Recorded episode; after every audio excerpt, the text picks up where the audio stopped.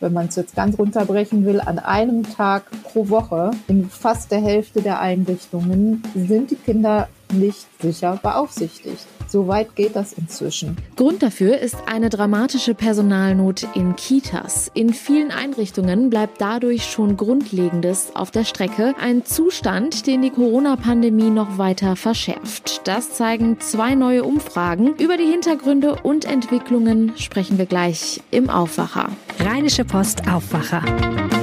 News aus NRW und dem Rest der Welt.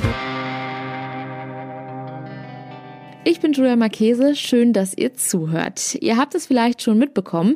Im Moment klingt der Aufwacher ein bisschen anders. Wir haben derzeit immer nur ein großes Thema, über das wir sprechen, dafür aber immer ein bisschen ausführlicher. Das liegt daran, dass bei uns im Team gerade noch Urlaub gemacht wird, aber ab September hört ihr uns wieder wie gewohnt mit den wichtigsten Themen in voller Länge. Und wir kommen auch direkt zu unserem heutigen Top-Thema. In unseren Kitas in NRW fehlt Personal. In manchen Einrichtungen geht der Personalmangel sogar so weit, dass nicht einmal die grundlegenden Dinge wie die Aufsichtspflicht der Kinder konstant gewährleistet werden kann. Dramatisch verschärft hat sich die Situation vor allem durch die Corona-Pandemie. Das zeigen zwei aktuelle Umfragen zur Kita-Qualität. Konkret fehlen in NRWs Kitas bis 2030 rund 62.000 Erzieherinnen und Erzieher. Wie es zu dieser Entwicklung Entwicklung kommt und welche Folgen das mit sich zieht, darüber spreche ich jetzt mit unserer Chefkorrespondentin für Landespolitik, Kirsten Bialdiga. Herzlich willkommen im Aufwacher.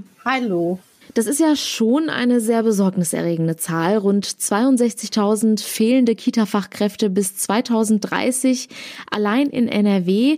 Bundesweit sind es sogar mehr als 230.000 Erzieherinnen und Erzieher, die bis 2030 fehlen werden. Kirsten, du kannst uns sicherlich mehr darüber erzählen. Die Zahlen basieren auf zwei Umfragen, die da zu diesem Thema gestern rausgekommen sind, richtig? Genau, und ich äh, habe mich auch erkundigt, das ist tatsächlich reiner Zufall, dass diese Studien am gleichen Tag veröffentlicht wurden, wurde mir glaubhaft versichert. Bei der einen Studie handelt es sich um eine Stiftungsstudie von Bertelsmann. Äh, die Bertelsmann Stiftung hat ja schon öfter sich auch dem Thema Bildung gewidmet und macht regelmäßig auch Hochrechnungen für den Personalbedarf im Schul- und Kita-Bereich. Und die zweite Studie ist eine Studie von der äh, Erziehergewerkschaft, dem Verband Bildung und Erziehung in Nordrhein-Westfalen, eine rein nordrhein-westfälische Studie. Die haben bei den Kita-Leitungen eine Umfrage gemacht und ähm, dort abgefragt, wie sich der Personalstand verändert hat. Das machen die jedes Jahr und daher ist es ganz interessant, sich das mal anzuschauen, weil es eben auch diesen Trend dann aufzeigt. Mich hat das Ganze tatsächlich etwas überrascht. Man hört ja immer wieder von dem Kita-Platzausbau, der stark gefördert wird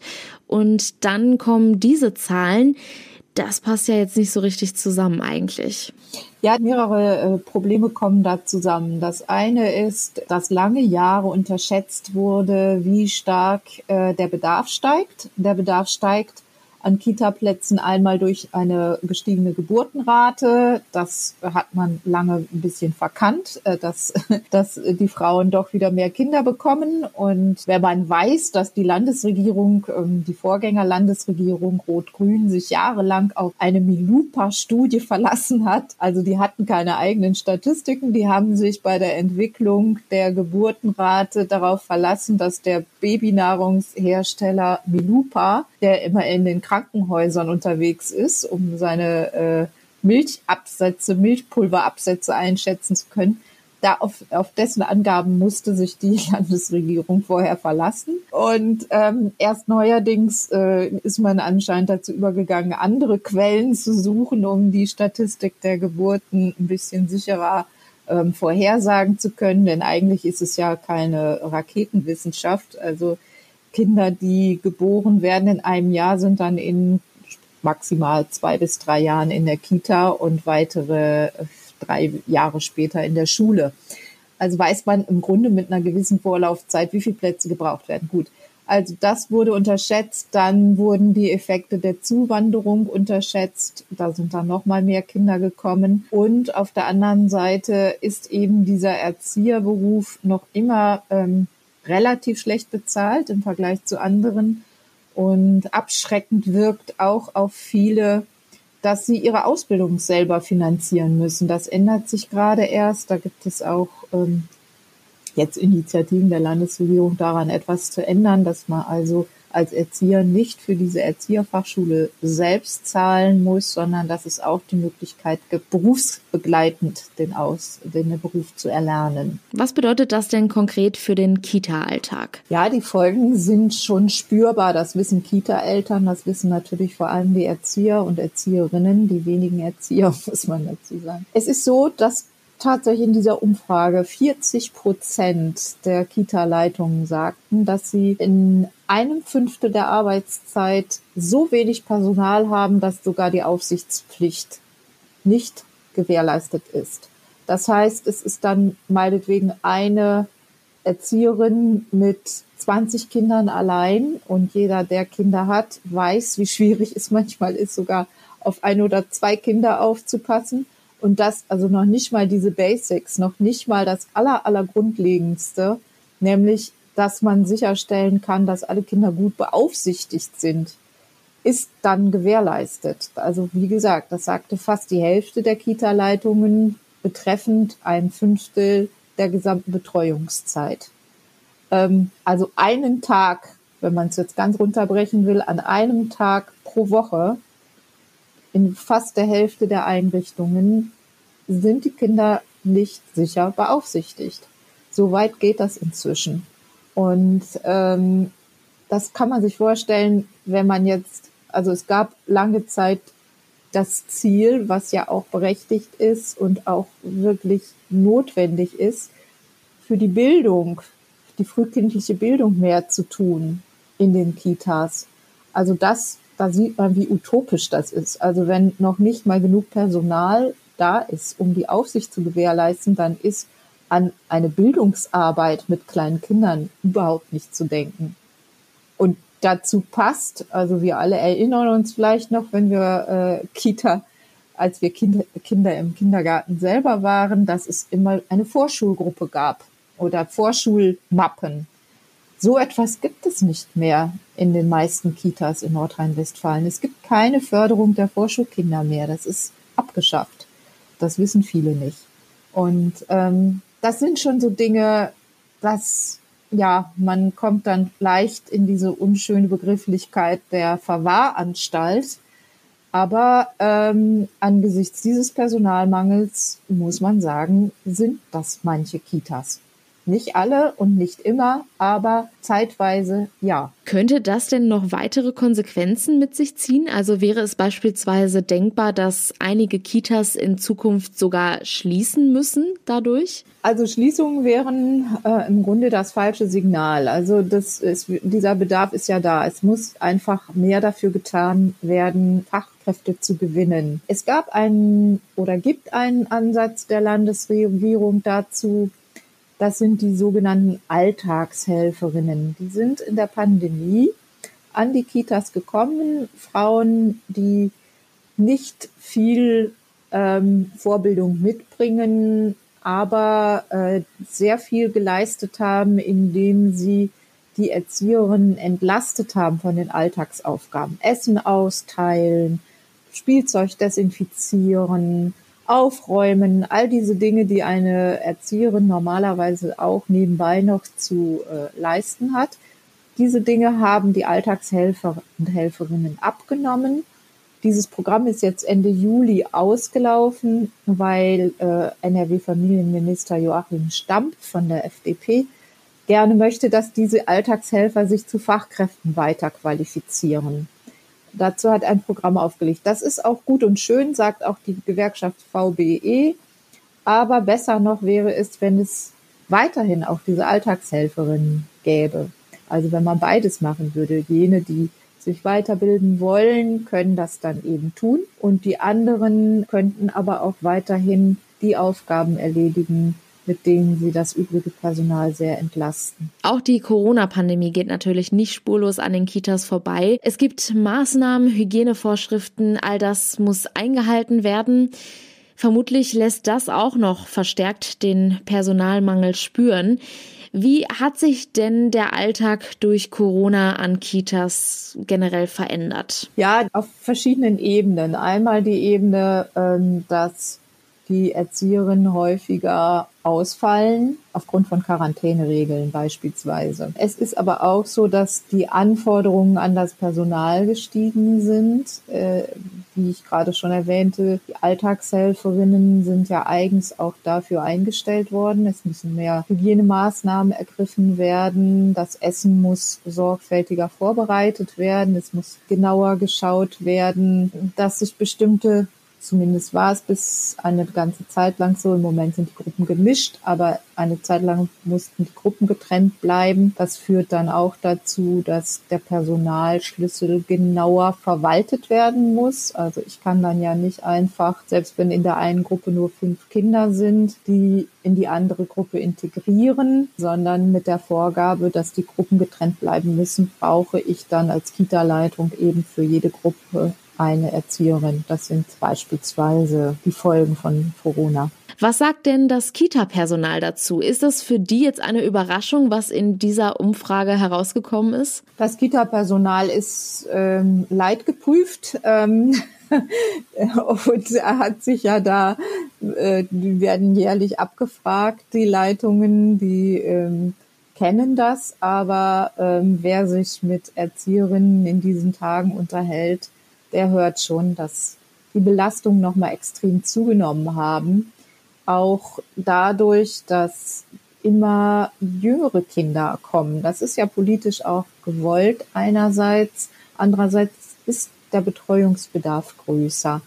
Also es ist ein riesiger Unterschied, ob ein Kind mit einem Jahr in die Kita kommt oder mit zweieinhalb. Beide gelten als unter Dreijährige. Aber im Grunde kann man diese ganzen Altersgruppen gar nicht so ähm, über einen Kamm scheren. Man müsste eigentlich noch viel weiter ausdifferenzieren. Das ist das, was einige sagen. Das Gegenteil ist aber häufig der Fall. Die Altersgruppen werden noch weiter gefasst. Also, dass es nicht getrennt wird in unter drei und über drei, sondern teilweise sogar zwei bis sechsjährige in eine Gruppe kommen. Das ist, also das, das ist schon länger der Fall. Das folgt ja auch dem Ansatz, dass, ja, dass, dass man familienartige Strukturen haben möchte, idealenfalls ältere den jüngeren Kindern helfen. Naja, also im Kita-Alltag sieht es ein bisschen anders aus. Sechsjährige spielen mit anderen Dingen, haben andere Erwartungen und es ist nicht unbedingt so, dass die, die Sechsjährigen dann auf ihre Kosten kommen und da so gefördert werden, wie es vielleicht dann auch mit Blick auf die Schule gut wäre. Sagt Kirsten Bialdiger. Vielen herzlichen Dank für die Hintergründe und deine Einschätzungen zu diesem Thema. Gerne. Die Nachrichten aus der Landeshauptstadt gibt es jetzt wie immer von meinen Kolleginnen und Kollegen von Antenne Düsseldorf. Hallo. Hallo, wir sprechen heute darüber, dass die Corona-Pandemie unser Einkaufsverhalten verändert hat. Dann sprechen wir über Stolpersteine in Düsseldorf, also kleine Messingtafel, die an die Opfer des Nationalsozialismus erinnern. Und dann sprechen wir noch über die sogenannten Autoposer in unserer Stadt. Die Corona-Pandemie hat unser Einkaufsverhalten verändert. Das zeigt eine repräsentative Studie des Marktforschungsinstituts Nielsen IQ. Viele Menschen kaufen lieber auf Vorrat ein, statt für kleine Einkäufe in den Supermarkt zu gehen. Mehr dazu von Antenne Düsseldorf Reporterin Kirsten Hedwig Rondort. Rund jeder zweite Haushalt gab in der Studie an, weniger Spaß am Einkauf von Konsumgütern wie Seife oder Lebensmitteln zu haben. Stattdessen nutzen die Menschen ihre Zeit lieber, um sie mit Freunden oder der Familie zu verbringen. Auch die Düsseldorfer Supermärkte spüren das, sagt ein Sprecher des NRW Handelsverbands. Die Einkaufswagen werden immer voller, dafür kaufen die Düsseldorfer aber seltener ein. Profitieren können davon vor allem die Supermärkte direkt vor der Haustür, die ein großes Angebot haben, so der Handelsexperte. In Düsseldorf gibt es jetzt 22 weitere Stolpersteine, die an die Opfer des Nationalsozialismus erinnern. Das sind kleine Messingtafeln, die auf den Bürgersteigen vor den früheren Wohnungen der Opfer verlegt wurden. Sie sollen uns dort zum Gedenken aufrufen. Koordiniert wird diese Aktion seit Jahren von der Mahn- und Gedenkstätte. Dazu Antenne Düsseldorf-Reporter Arne Glü. Mittlerweile gibt es hier in der Stadt 372 Stolpersteine, die von Privatpersonen finanziert wurden. Sie erinnern an Menschen aus Düsseldorf, die während der NS-Zeit ermordet oder in den Tod getrieben wurden. Neue Tafeln liegen jetzt zum Beispiel auf der Marktstraße in der Altstadt, der Kreuzbergstraße in Kaiserswerth und in der Innenstadt auf der Friedrich-Ebert-Straße. Hintergründe dazu haben wir auf unserer Homepage verlinkt. Im Moment arbeitet die Mahn- und Gedenkstätte auch an digitalen Stolpersteinen, damit wir die Lebensgeschichten der Opfer auch online lesen können. Dieses Projekt soll noch im Laufe des Jahres veröffentlicht werden. Ab heute gibt es an der Zufahrt zum Mannesmann-Ufer ein neues Mittel gegen Autoposer. Auf Höhe der Hausnummer 2 wird eine Schranke installiert. Antenne Düsseldorf-Reporterin Annalena Günther mit den Hintergründen. Die Schranke soll Autoposer und Parkplatzsuchende abhalten, das Mannesmann-Ufer zu befahren. Das soll vor allem die AnliegerInnen schützen. In Betrieb geht sie allerdings erst dann, wenn die AnliegerInnen über die Nutzung der Schranke informiert worden sind. Einen genauen Zeitpunkt nannte die Stadt bisher noch nicht. Bis dahin wird die Zufahrt zum Ufer weiterhin manuell gesperrt, freitags ab 18 Uhr, samstags und sonntags jeweils ab 11 Uhr. Von dem Durchfahrtsverbot ausgenommen sind AnwohnerInnen, BesucherInnen, Rettungsdienste, Pflegedienste, Busverkehr und Taxen. Und soweit der Überblick aus Düsseldorf. Mehr Nachrichten gibt es immer um halb bei uns im Radio und rund um die Uhr auf unserer Homepage antennedüsseldorf.de. Vielen Dank. Und diese Themen sind heute außerdem noch wichtig. Kanzlerin Angela Merkel gibt heute im Bundestag eine Regierungserklärung zum Debakel beim Abzug der Bundeswehr und der westlichen Verbündeten aus Afghanistan ab. Es wird erwartet, dass sich in der anschließenden Aussprache auch Außenminister Heiko Maas äußert. Vertreter der Opposition erhoben wegen der Fehleinschätzungen zur Lage in Afghanistan schwere Vorwürfe gegen die Bundesregierung. Auf dem Weg zum möglichen UNESCO-Weltkulturerbe ist die mehr als 120 Jahre alte Münstener Brücke in Solingen einen Schritt weiter. Das Bauwerk aus Stahl ist der nordrhein-westfälische Vorschlag für eine Liste mit Bewerbungen für zukünftige Welterbestätten bei der Kultusministerkonferenz.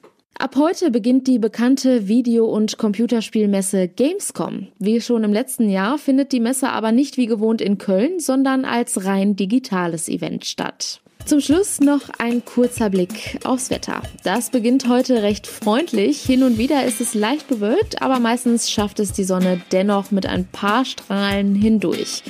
Die Temperaturen liegen bei milden 20 bis 23 Grad und es bleibt voraussichtlich niederschlagsfrei. Das meldet der Deutsche Wetterdienst. Am Abend sieht das leider wieder etwas anders aus. Gelegentlich ist dann mit Regen zu rechnen und die Temperaturen kühlen sich auf 14 bis 11 Grad runter. Und das war der Aufwacher am Mittwoch. Wenn ihr in Zukunft keine Folge des Aufwachers mehr verpassen wollt, dann abonniert uns gerne auf eurer Podcast-Plattform. Wir würden uns sehr darüber freuen. Habt einen schönen Tag. Ciao. Mehr Nachrichten aus NRW gibt's jederzeit auf RP Online. rp-online.de